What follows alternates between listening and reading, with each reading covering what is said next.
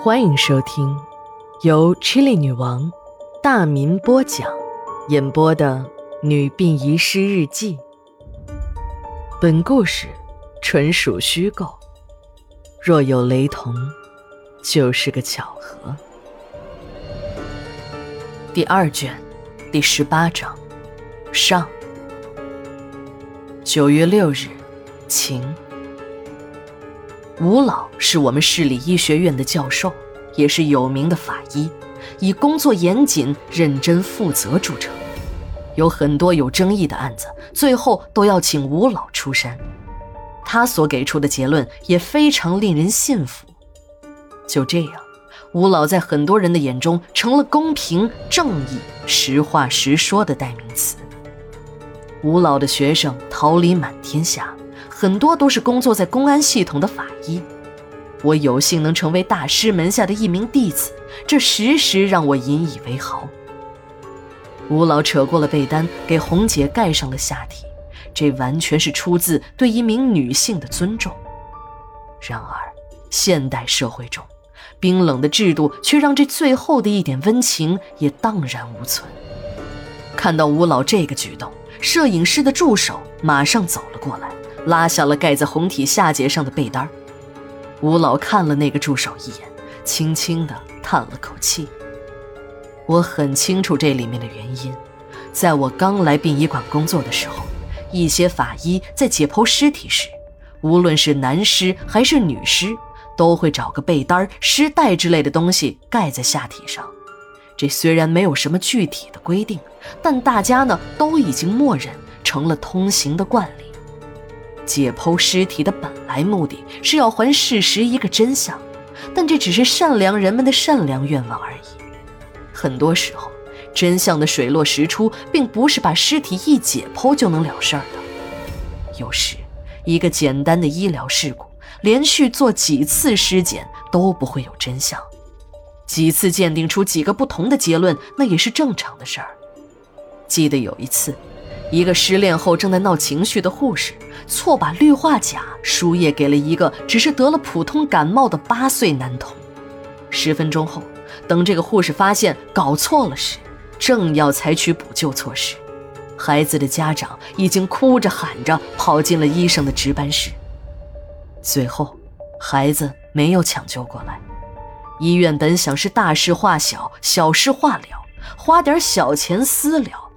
但孩子的家长无论如何都要把孩子的死亡真相给查清楚，双方僵持了起来，孩子的遗体也就被送进了殡仪馆的冰柜中保存。我记得很清楚，一共进行了四次事故鉴定，两次是卫生系统内部进行的医疗事故鉴定，两次是警方和委托机构的鉴定。这四次鉴定认定了一个事实。那就是孩子死于心脏病，有说先天的，有说心梗的，措辞之饶舌让普通人根本无法看懂。其实，我一个山寨版的法医也已经看出了门道。打开这个男童的胸腔后，一看心脏的状态正好停止于舒张期，再联系了一下男童的实际，因为男童没有心脏病史，还正在输液。我就怀疑是高血钾引发的心脏骤停，说白了就是有人在短时间内给男童注射了过量的氯化钾。因为死亡时在医院的病床上还挂着吊瓶儿，这铁板式的事实三次鉴定都没出结果，最后还是吴老出来才澄清了事实。后来，尸体解剖引发的纠纷越来越多，有关部门为了公平起见。同时，也是为了把自己的风险降到最低，开始对解剖过程进行全程录像，还为解剖的流程制定了细致的规定。吴老的手术刀划过之处，随着刀刃和人体组织摩擦产生的嘶嘶声，一条刀口从下巴处沿着人体的中线，在红姐的隐私处一拐，红姐的腹腔被打开了。由于天气热。刚放了两天的遗体，这内脏就有了腐败的味道，尸臭夹杂着内脏的气味，迅速飘散到了空气中。我带的两个实习生小赵和小芳，正在解剖室的门口朝这边张望。两个人同时捂住了嘴，跑出了解剖室。解剖的经验告诉我，由于女尸的胸骨都比较细，所以相对于男尸来说，女尸的胸腔更好打开一些。即使是这样，吴老的额头上也还是挂满了汗珠。我想上去帮忙，吴老轻轻地推开了我。随着一声骨头的断裂声传来，吴老长出了一口气。红姐的胸腔被打开了，接下来就是要取组织样本了。在所有的取样中，要数肠胃的取样最有挑战了。这消化器官的味道那是最足的。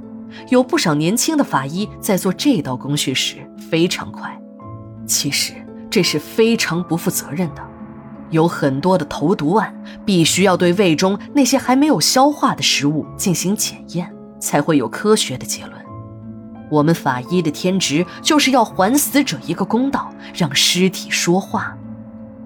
吴老用自己的大半生，真正履行了这个天职，也赢得了人们的尊重。半个小时后，取样结束了，吴老也有点气喘吁吁了。年岁不饶人，毕竟已经是六七十岁的老人了，像解剖尸体这种力气活。吴老做起来还真的有点费力。吴老这次也带了两个学生，看得出来，两个人的动手能力真的是很差。在这种实践当中，他们连当助手的资格都没有。我真的怀疑这样的法医是如何考上研究生的。如果像这样的人毕了业也当了老师，他们的学生又当如何？吴老呢，可能是想给这两个学生一个实习的机会。就示意他们把女尸的组织整理一下，然后做一下缝合。没想到这两个学生不但没上前来，还向后退了一，低着头，干脆装作没有看到吴老的手势。我接过了吴老手中的手术针，老师让我来吧。吴老对我点了点头，坐在了墙角的椅子上，眯着眼睛打起了瞌睡。两个学生向我投来了感激的目光。一个还凑到我的身边说：“师姐，多亏了你解围。你知道的，我们法医专业就那么回事儿，工作就是解剖死人，不用像学临床的那些人那么卖命。哎呀，这死人永远都不会出医疗事故。”第二卷，第十八章，下，马上回来。